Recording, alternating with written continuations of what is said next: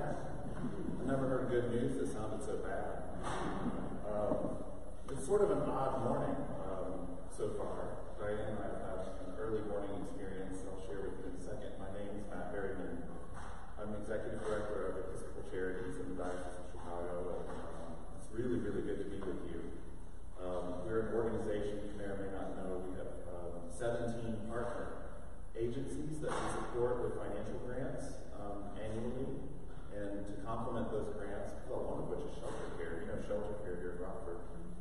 Um, we walk alongside the organizations offering um, capacity building support, opportunities for their leadership and CEOs to gather, to learn from one another, to share experiences, opportunities for workshops and um, speakers, uh, ways to build their own skills and competencies. This year we're focusing on internal capacity, which is what we're doing here.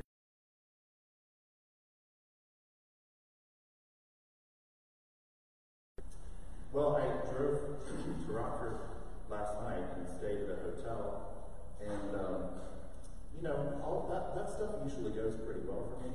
I, I, I used to be United Methodist pastor, so I, in my current position with the Episcopal Diocese of Chicago, I do travel around and preach a bit here and there, so that's okay. Uh, this morning I got up and I got locked out of my hotel room, so I had to go, you know, as, as, as one would have, I had to go to the front and they weren't there, and I get the key, and then go back and get my phone and the whole thing. I thought, well, this isn't starting so well, is it?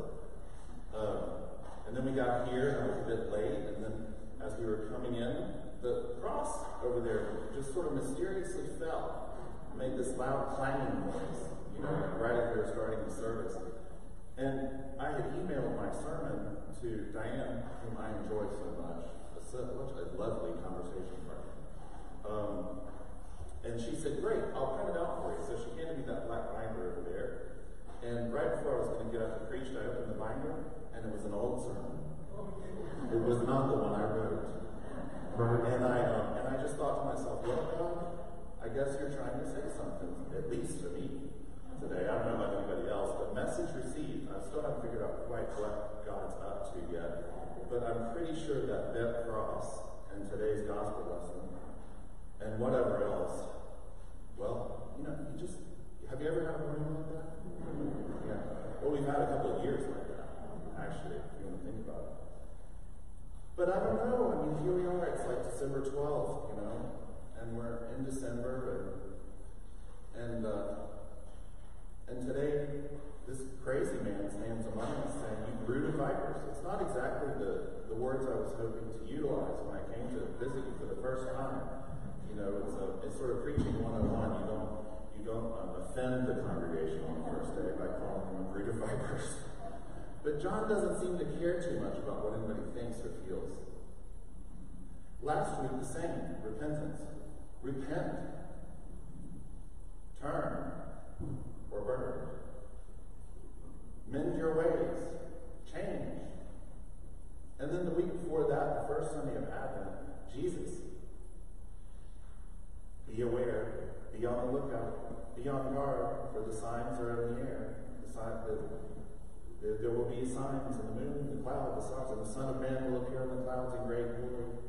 Be awake, wake up, stand up, for your redemption is drawing near. It's like apocalypse now. Meanwhile, everybody on the outside is like hanging lights, thinking about what they're going to buy, having some mulled wine, going to a little party here, kind of half working. It just seems so out of pitch with what we're used to. I don't know why this surprises me, right? Because I used to preach and we used to lectionary in the Methodist Church, despite our, you know, low church tendencies. And and I still get surprised when I look at it because it just seems so out of pitch. It seems so, come on, John, lighten up, will you? I mean, really? Doesn't Jesus just love everybody? What's this whole bit about you better change or else? So, you know, and sometimes I just, when I read lessons like this, I just, you know, it just gets under your skin in ways that, you know, you just don't want to. None of us are eager to be told the truth about ourselves I can tell you. If you're anything like me, it's taken you, I'm 46 years old, and it's taken me a good 46 years to get even close to being ready to hear let me use a good management phrase, corrective feedback. I can do it okay now. But boy, there was a time in my life when I, I could not stand to hear, you need fixing. That's how that's what we would say in the South. See, you need fixing. But John, ah, you know, John and Jesus don't seem to care. It's like they're bound to determine to tell us the truth. And they don't need euphemism. They don't need sugarcoating. They don't care how you feel about it. They're just gonna say it. Because it's like it's like urgent or something. It's like important. It's like your life matters. So it's important to to pay attention to it. And I think there's some wisdom. You know, the church has been at this a long time this Advent and this preparing for the coming of Christ. And John seems to understand that there's no there's no getting to Christmas without crossing over his threshold. He's like he's like this crazy guy out on the street shouting all these things we don't want to hear. And yet he's the one we have to encounter. And there's wisdom in it, whether we like it or not. So we do this weird thing in here that nobody gets out there, because Christmas is something else out there. But it's it struck me this morning, you know, I, I did write a sermon, but you know, like it's just like, well, you go with what you got and you don't got anything. You just do it and hope the Spirit comes. But it struck me this morning that it the times in my life, yeah, the times in my life that I grew most were the times in my life where I needed the most help. And where I needed the church or someone to sit me down or stand me up or whatever and say, no, no, no, no, this is not going to work. I'm talking about things like divorce, addiction, relationship problems, all the things in life the pink slip under the door. The diagnosis is not so good. The interactions with people, they're just so challenging. There's got to be something wrong. These are human things. Everybody in here is having. And you know that as you look back, even though it was hard to hear at that time, the person who was able to tell you those things about yourself is the person who loved you most who cared about you the most to tell you the truth about yourself. So at first glance, today it seems it just seems like a sort of an insult to injury. The truth is that it's really love. And anybody who's a parent knows this best. Good parents don't aren't permissive. Good parents teach and encourage and show discipline. And this is how you do it. This is not how you do it. This is how you do it.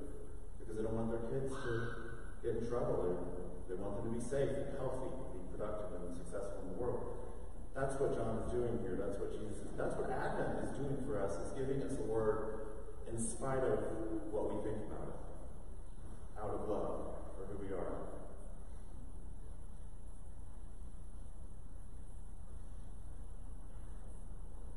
I don't know, though. It's a strange word. It really is. And the crowds you know, it says in the lesson, it says multitudes and crowds, which I find a little stunning because who lines up for this? Nobody's out seeking this word. But yet, there they are. And it's almost as if, in spite of our egos and our pretensions and our defensiveness and our, like, oh, don't you tell me that. There's something in us that longs, that is inclined toward growth, that wants to be told the truth that wants to be given feedback, that wants to be drawn closer to God. It's that God in us that is open to hearing the word of grace, to be moved forward on the path of growth. And so it's like the crowds are there, and they say, What then shall we do? Because John's already said, like, the axe is at the root. I mean, it's already, it's going to happen, so you what do you want us to do? In reply, he said to them, Whoever has two coats must share with anyone who has none, and whoever has food must do likewise. Even tax collectors, remember, tax collectors are crooks. They don't, they don't share, they, they, they extort, they take. Even the tax collectors came to be baptized, and, and they asked him, What should we do? He said, Don't take any more than the amount prescribed for you. And then the soldiers came and they asked him, And what should we do? And he said, Don't take money from anyone by threats or false accusation, and be satisfied with your wages. Don't be a bully. Give generously. Be kind. Don't lie. Don't steal.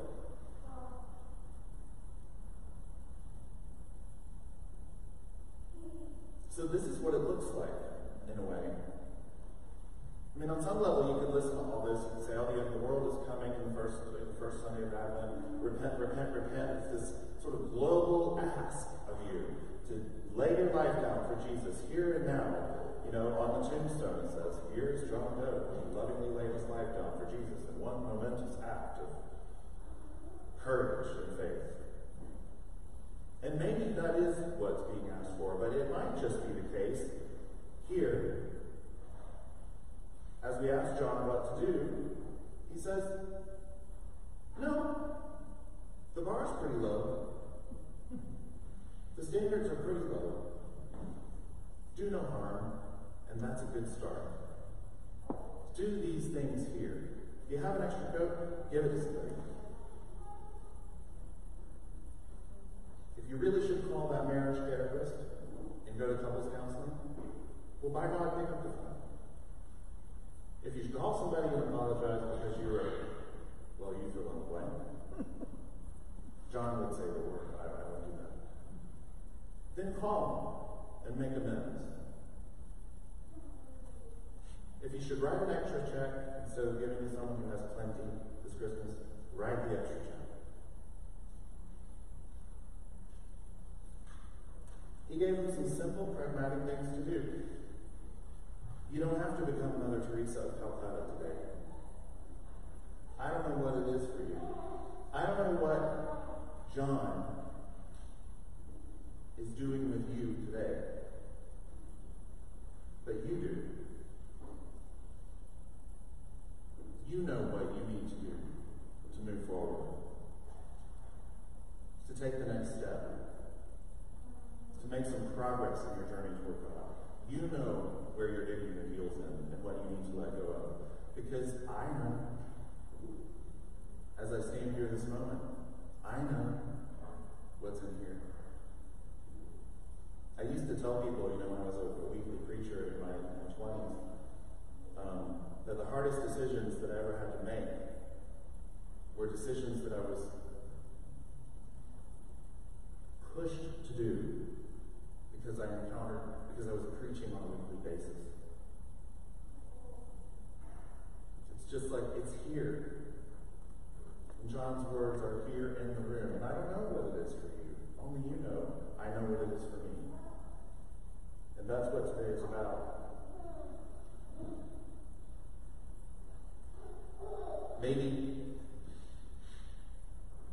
as I said, maybe you're called to pick up the phone, maybe you're called to write a check, maybe you're called, what you're called to, maybe you're called to volunteering more in the church, maybe you're called to get in touch with the Episcopal Charities. Maybe you're called to write a check to make sure that the work of caring for the most vulnerable in our diocese continues. We would love that, of course. I know Diane would love to hear from me. What, what can I do, Diane, to help further the ministry of this church? So I don't know what it is for you today, but I I have to say that the words of John, in spite of their initial caustic, arrogant sounding, who do you think you are? Don't come at me like that, church. To me, after failing a lot and getting back up off, my, off the ground by God's grace, these words start to sound like love after a. Finally, someone will tell us the truth. Someone to say, no, yes, Jesus loves you exactly as you are. And he loves you so much, he won't let you stay there. And that's the truth. Here's what John is saying today. One, God is coming. And two, you can change. I can change. And we're doing it. You're here, right? You think that's a small thing? How many people are out there not here? You don't have to give yourself, you don't have to go to Calcutta today. You just have to show up. And you just have to be willing to take one more step. That's all. A few practical things. If you've got a, if you've got two coats, if you got a little extra money, maybe even if you don't, if you got some generosity of spirit, if you can be rid of that hardness of heart, if you can let go and let God just a little bit more today, take one more step. Oh. Then we're on the way, see, to this. That's what John knew.